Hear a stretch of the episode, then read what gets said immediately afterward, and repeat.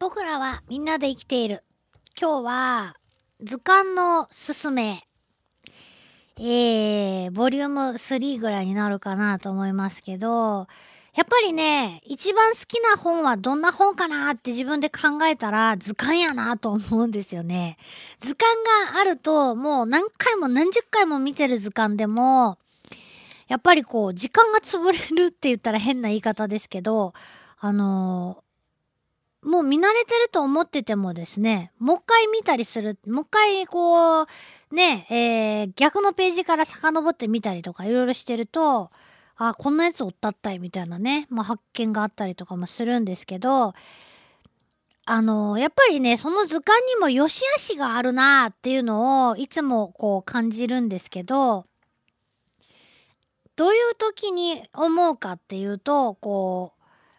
写真で書いてあるもの、えー、イラストで書いてあるもの、まあ、写真で書いてあるというか、写真で載ってるものから、イラストで上手にね、あの、描写してあるものまでいろいろまああるわけなんですけど、やっぱりこう写真の撮れ具合とか、色とかね、えー、結構ね、昆虫はちっちゃいので、えー、昆虫図鑑の場合はですね、すごいね、そこ重要なんですよね。で、植物図鑑の場合も、あのー、親切な図鑑と、まあ普通の図鑑とあるんですけど、えー、親切な図鑑は、昆虫にしてもそうだけど、生き物とか植物って、その成長過程で、成長段階で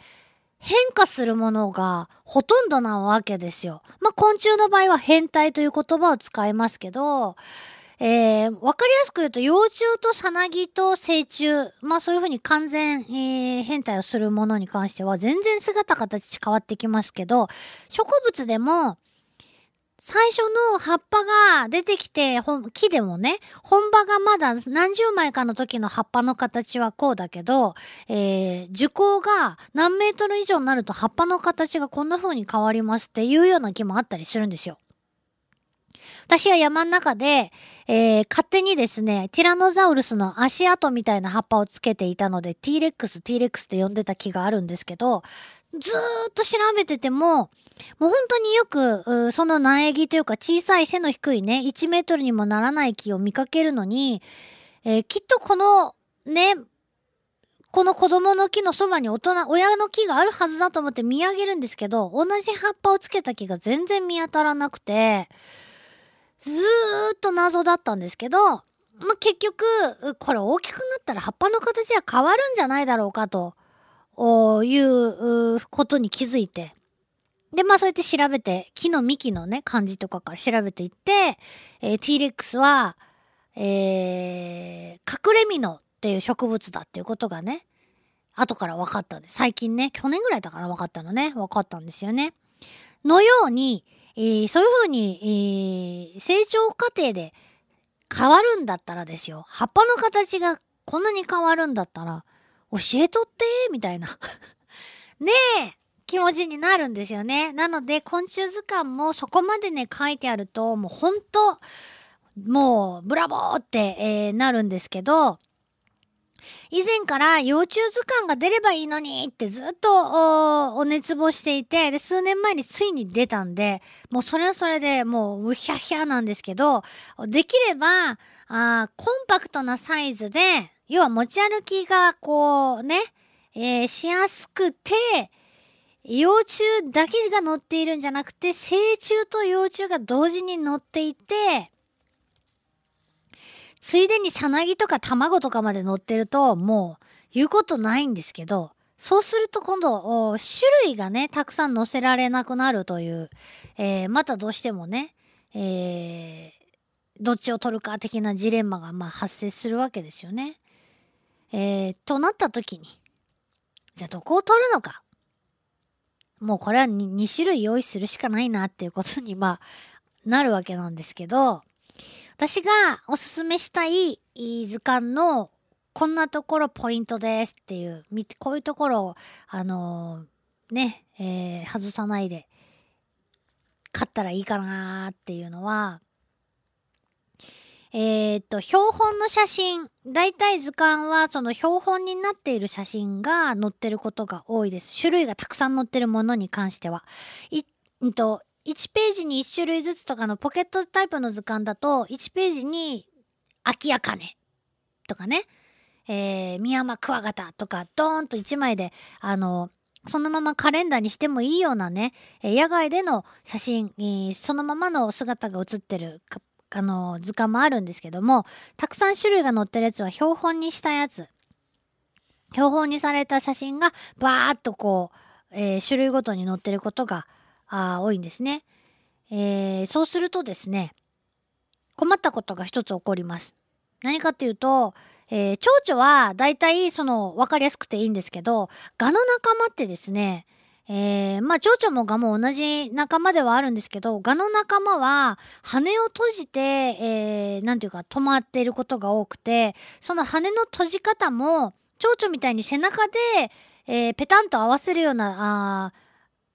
ね、そのまま後ろからそーっとこう羽をつまめるような畳み方じゃなくて、なんていうかな、三角形のグライダーみたいな形で羽を畳んでいたりとかすることが多いんですよね。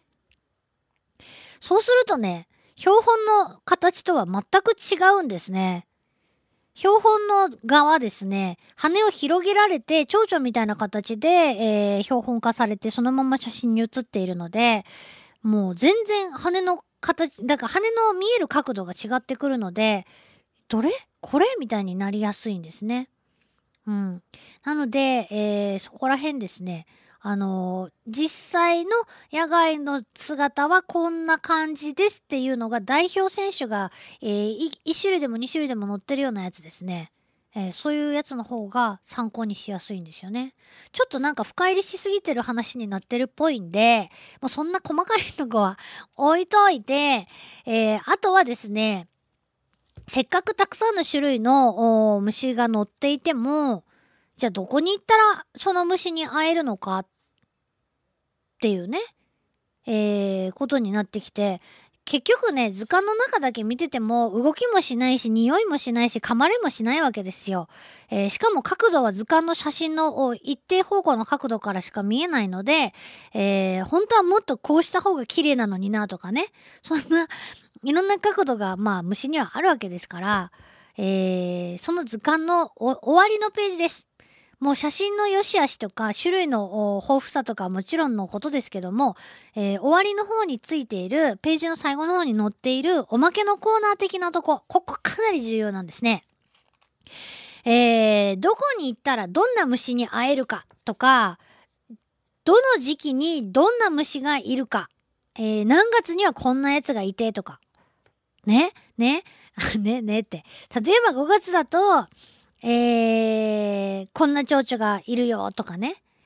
えー、8月になると、この蝶々が多くなるよとか、台風で間違って飛んでくるやつもいるよとかね。そういう、こう、プチ情報とかも載っていたりとか、あと、採集とか観察に行くときにはこんなものを持って行ったり、こんな格好で行った方がいいよとか、こういう風な捕まえ方があるよとか、えー、こんなとこに注意しないと危ないよとか、そういうようなことがいっぱい載ってるやつですね。もう絶対そっちの方が、あの、図鑑は楽しめます。えそういうところがですね、あのー、見るときのね、図鑑選ぶときのポイントですね。えー、種類とか習性とか生態とかいろいろ載ってるのもね、あの、嬉しいんですけども、最後の写真がなくなってから目次までの間のページがどんだけあるか。これをぜひですね、図鑑を買う時のですね、もう似たような図鑑が並んでいるので、えー、買う時の、あのー、参考というかね、ポイントにしてみてはいかがかしらんと思うんですけどね。あと、コラムがいっぱい載ってるやつですね。うん、いいかと思います。はい。えー、図鑑は面白いなぁと思いますけどね。夢と希望が詰まってる感じがします。えー、以上、僕らみんなで生きているでした。LoveFM Podcast LoveFM のホームページではポッドキャストを配信中。スマートフォンやオーディオプレイヤーを使えばいつでもどこでも LoveFM が楽しめます。LoveFM.co.jp にアクセスしてくださいね。LoveFM Podcast